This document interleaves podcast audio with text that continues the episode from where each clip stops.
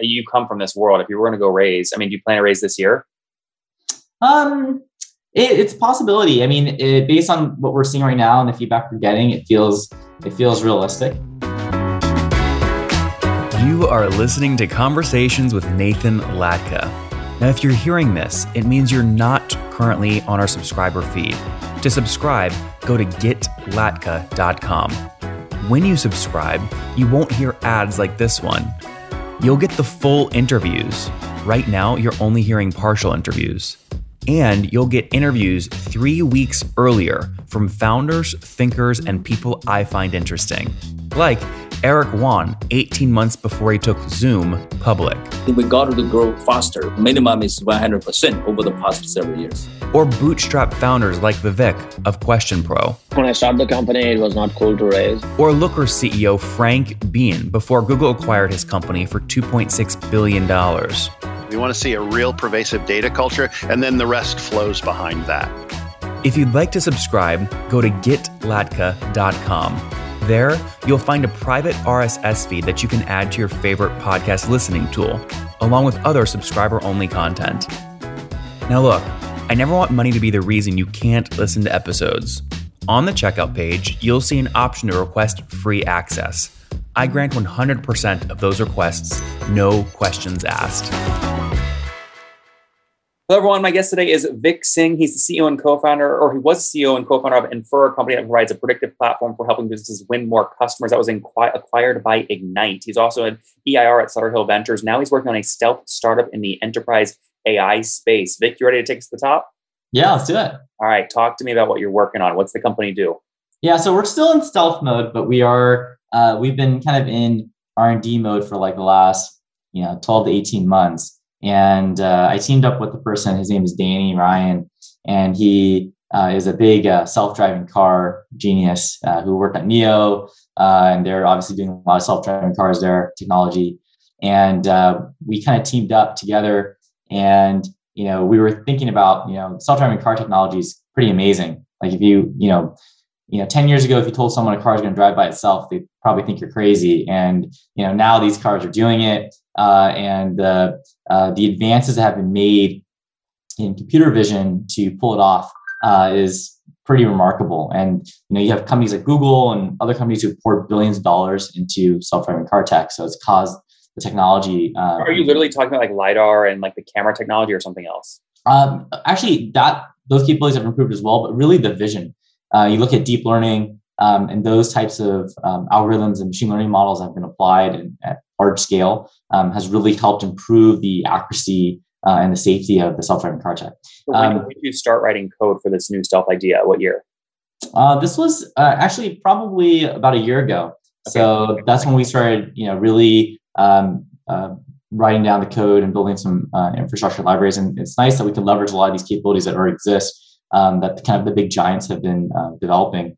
So what is the look like, like eight months, 10 months from now when you guys are live? Like who is signing up to use this, you think, in the future? Yeah. So what we're, what we're, um, well, the application of what we're doing is we're not really doing self-driving car tech, right? What we're, what we're really interested in is the advances have been amazing there, but how do we take it to something else? I'm not, I'm not a car fanatic. I'm not a huge believer in new startups that build self-driving cars. I think it's really hard to compete with the giants. But um, if you look at the vision advances that have been made there, they've been amazing. And so, could we apply that instead of to controlling cars? Could we use that to control computers themselves? Right? Think of your screen; it has all these pixels. You know, you're looking at your browser and all this text. And if you applied the same algorithms that your self-driving car is using to your screen, uh, it would it performs remarkably. It's actually a lot easier, right? It's very high that, quality. What does that mean? So let's say you're, you know, you have your browser open, and you're looking at like a LinkedIn page, right? And you're scrolling down. Uh, if you had one of these vision techniques that are being applied, you know, with your car that's reading stop signs that are far away and fuzzy and has bird poop on it, it's much harder, but it's still able to identify those things. If you take that capability and apply it to your screen, it would know exactly what's going on, right? Because the resolution is so high.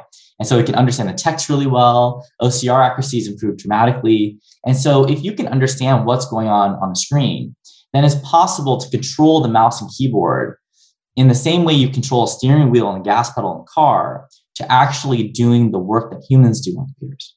But And so there's a lot of a car only go has a definitive uh, amount of moves or it's quantifiable. When- When I'm looking at a browser, I mean, I can do anything on the internet with my fingers and my eyeballs. Yeah, I mean the uh, I mean even with the car, you'd be surprised. I mean, there's lots of degrees of freedom. Even turning left, like how much you turn left, like how much you turn right. There's a there there's quite a bit of freedom there. Here, if, if you think about it, you just got a keyboard that has only a certain number of characters on it, and you have a mouse that clicks, and you just move things on an X Y position.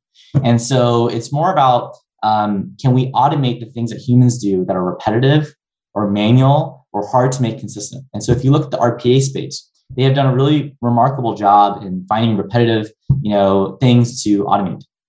Data entry into Salesforce, data entry into SAP systems. Like, you know, if uh, you look at banks, automating the loan application process so that you don't have to do data entry multiple times. Um, so they've kind of done that. But if you look at how those programs have been developed, they're really rule based. You have to define the rules. You're basically writing code. And Yeah, everyone, everyone listening probably is familiar with Zapier, right? So that's like the elementary version of this, and maybe UiPath would be like a way more advanced version of this. So where Exactly. you on the spectrum? Yeah, so we're almost on a completely different spectrum because if you look at UiPath, you you're basically hiring RPA engineers to write the code. Yeah. And it's like a different type of language, but you're writing code. In our world, it's more about can we can we watch what you're doing and actually learn and develop an application that models what you're doing with AI. So it actually So generates your, no, code. your no code macro macro building, basically. Exactly. And so uh, what we're interested in is now we have the capability, we've developed this. Now we want to not only have this infrastructure, but we want to build the applications, the killer applications that run on it. So if you look at the RPA space in the Zapier game, they're more about we'll give you the infrastructure, you plug in the stuff you want, you build the automations you want. We actually want to build the apps too.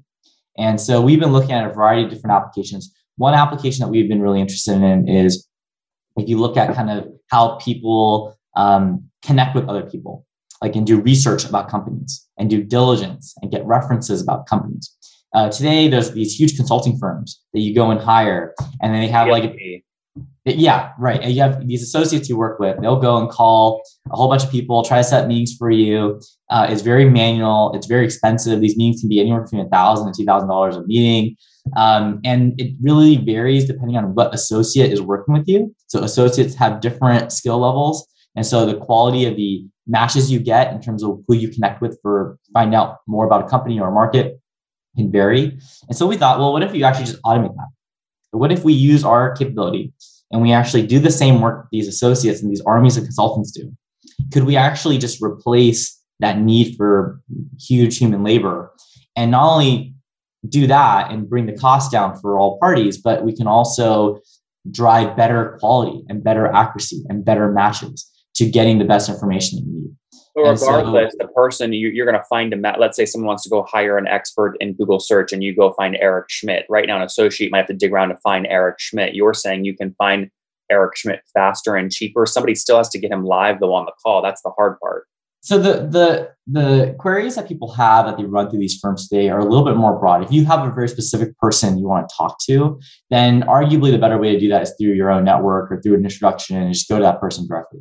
But if it's more like, hey, I want to talk to hundred customers of Salesforce, and I want to find out if they like the product or not and what their issues are. And if you want to do that, you know, you can call up these consulting firms. They'll go and try to find you those companies and they'll try to find the right people in those companies. Maybe you want to talk to the engineering side, or maybe you want to talk to the sales side, or maybe you want to talk to product people. So you kind of give like your job title and you give a couple, you know, examples of the companies you want to go after. And then they'll go and like find people either in their network or go reach out to new companies. And they're sending requests or figuring out the incentives. Like, hey, if you take this call with this person, I'll pay you 500 bucks. They have to figure out all that out manually. And in reality, it's actually a big optimization problem right? So you have this big search space, which is like who you go after and who are the people who are more likely to respond and who's the best match to the request the person has. And then it's an incentive problem, which is like, okay, should I pay this guy $100, $200, $600, $9,000? So all that stuff is tons of variance. And this is all being left to, you know, whoever the associates are that you're working with. And so if you can automate that process, you can lead to better quality matches, do it for better pricing, and you can remove the human aspects, the slowness and the variance of it, um, and uh, and actually generate more results. So sometimes uh, because you're using humans, you might only get one meeting or two meetings max. But if you want to talk to like 50 people, that's going to take a, lo- a, much larger army of people to generate those meetings for you. And Yeah. so with our work, we scale infinite, right? We just throw more machines at it, throw more processes at it. We can get you if you want, you know, I mean, five people talk to you. like what- 100. This is how people use. I mean, this is why Zoom Info IPO'd, right? And just broke a $16 billion market cap. You type in, I want to talk to CFO. Then you go to a company like Built with get technographic data and say they all installed installed the Salesforce JavaScript on their site. Boom. You have a list literally of every company online that uses Salesforce and their CFO with the JavaScript embed. Like, I just don't understand how are you making your thing 10x better so people switch from their current flows over to what you're building?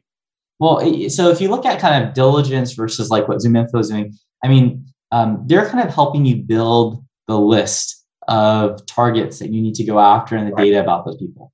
Then there's kind of the secondary effect, which is how you actually break into those accounts and actually get meetings with those people and get them to respond to you and talk to you.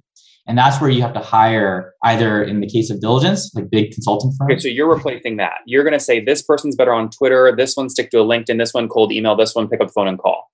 Exactly. This is like outreach automated. It does the actual things that you're you would hire consultants or reps to do, uh, and it can do it arguably more effectively because it can do everything a human can do. Because a lot of the things that humans do to do these processes today is in, is incredibly manual. There's Yeah, no I got it. APIs for fifty percent of this stuff. I get it. I get it. Right. So like if you, if this does well for you, you are going to essentially make build a much better like RPA driven outreach.io or sales loft. And then additionally, your first killer app is going to be disintermediating GLG and consulting firms. Yeah, I mean, yeah, that's kind of the, the areas that we're playing with to some extent. The sales, the growth area, like sales and marketing, is a trickier beast because incentives and stuff can't. You have to be careful about that. How you apply those things in the diligence space, it makes more sense. Um, but in the um, you know, when you're doing sales and marketing, you have to be a little, you have to be uh, wary of the rules and regulations around that as well, because you can't, like, for example, pay someone to take a meeting and then they buy your product because there's a conflict of interest. So you have to like be a little bit different how you reach out. Uh, but it's a similar type of approach. Got it. Yeah. Yeah. That makes sense to me. Okay. So where are you guys at today? You've been doing this for 18 months. I mean, are you like rich? How are you paying yourself?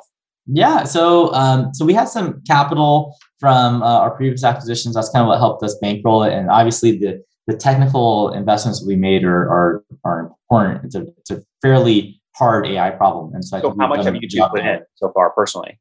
Uh, we're not disclosing amounts yet, but um, but what we have done is in the last six months we've actually brought on customers. So we have many uh, customers, many of whom even have like you know more than 10 billion in capitalization. So we're you know we're cranking and it's doing well. Feedback's really strong. It's still stealth, uh, but we're excited to I mean, hopefully. say, when uh, you say a bunch of customers, I mean, are we talking like 10 customers or like a thousand customers? Yeah, I mean it's it's definitely in the tens of customers since we're small. enterprise motion.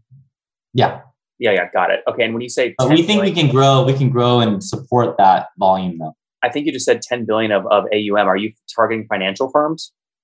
Um, there's a mix. Um, so there's there's various types of there's corporate companies who want to do diligence stuff uh, or breaking into new markets, doing market research. But there's also obviously the investment firms, and the investment firms, obviously, in, in like the space of diligence, they they tend to be a larger chunk of the revenue for the current companies in that in that market. Uh, so many of the companies we're working with are in that space too. Got it. VC firms, private equity firms, diligence firm, M&A firms, investment bankers, etc. Yep. Interesting. Okay, got it. And um, when so you guys got going on this, I think you said about 18 months ago. You've been sort of in stealth building this. You're putting in your own personal capital to date. You guys haven't uh, raised traditional anything traditional. Yeah, we haven't done any new raise uh, for this company yet, um, but we're you know you know based If- on the momentum we're were going to seeing, raise, how much we would you? You come from this world. If you were going to go raise, I mean, do you plan to raise this year? Um, it, it's a possibility. I mean, it, based on what we're seeing right now and the feedback we're getting, it feels it feels realistic. Uh, but, you know, we're not in a rush either. Like we're growing, and so it's a it's just a matter of like, you know, it depends on what market we end up kind of really going after. If we're going after like the enterprise segment, or if we're going after kind of a tail and we want to make this open to everyone to use, then we probably want to build that product out first and then be able to raise on that. So right now we're kind of still in that early phase of running it with you know tens of logos and then see what the feedback looks like and then and then decide what market we go after and then that's going to dictate how we you know bankroll it When you guys came off the ground, I guess 18 months ago, did you just go, you know, we'll split it 50 50, we're equal partners, or did you do something different? um our yeah our equity structure yeah we're not really disclosing that as well that's pretty part of the part of the reason we do the show though is to help people understand how to create a company. The number one conflict, and usually the first conflict with co-founders, is equity. So talk about it to the extent that you can. Yeah, I think so. Uh, in in general, what I think um, the way the equity structure should be split is based on like where that uh, a single where, where a person came in. So if, for example, you have like well, Victor, I don't want to use a hypothetical. Day zero. I don't want to use a hypothetical. I want to use your example. Did you both start on day one? No, it wasn't all started on day zero. You yeah. started first, you or him? Uh, I did. Okay, so it was your idea. Then you sort of brought him in, and from a capital perspective, are you both saying we'll both put in equal amounts of capital, or are you really bankrolling this thing? Yeah, we had you know proceeds from our pre- our previous acquisitions that worked, and so that's kind of where where that's bankrolled. Um, that you or him, like because this is part of the co-founder thing. Sometimes co-founders bankroll it, and the other one gets less equity because of it. Other times it's opposite. Yeah, I mean, so my, even with my previous company, we would buy into our shares, but we're not we weren't necessarily bootstrapping it with significant like personal capital. And we were kind of fortunate with our previous company, we were able to bring in investors early on. And we obviously bought into our equity stake, so we own those shares and we put that skin in the game. Um, so the the significant portion of the business that we're running is not based on necessarily like our personal cash, but you know proceeds either from investors or um, people who've been involved with our company before. And so, um, and that's the case with this one as well. Um, and then, you know, when we go raise the next round, you know, obviously the investors are going to take, you know, take good, are going to put most of the money in the next round too. So, cool. Well, listen, I'd ask where people can learn more about you, but you're not disclosing. Uh, is it stealth? So we'll skip that question. Vik, I appreciate you. Yeah, that'll be for the next podcast. yeah. Thanks for taking us to the top, man. Appreciate it. All right. Awesome.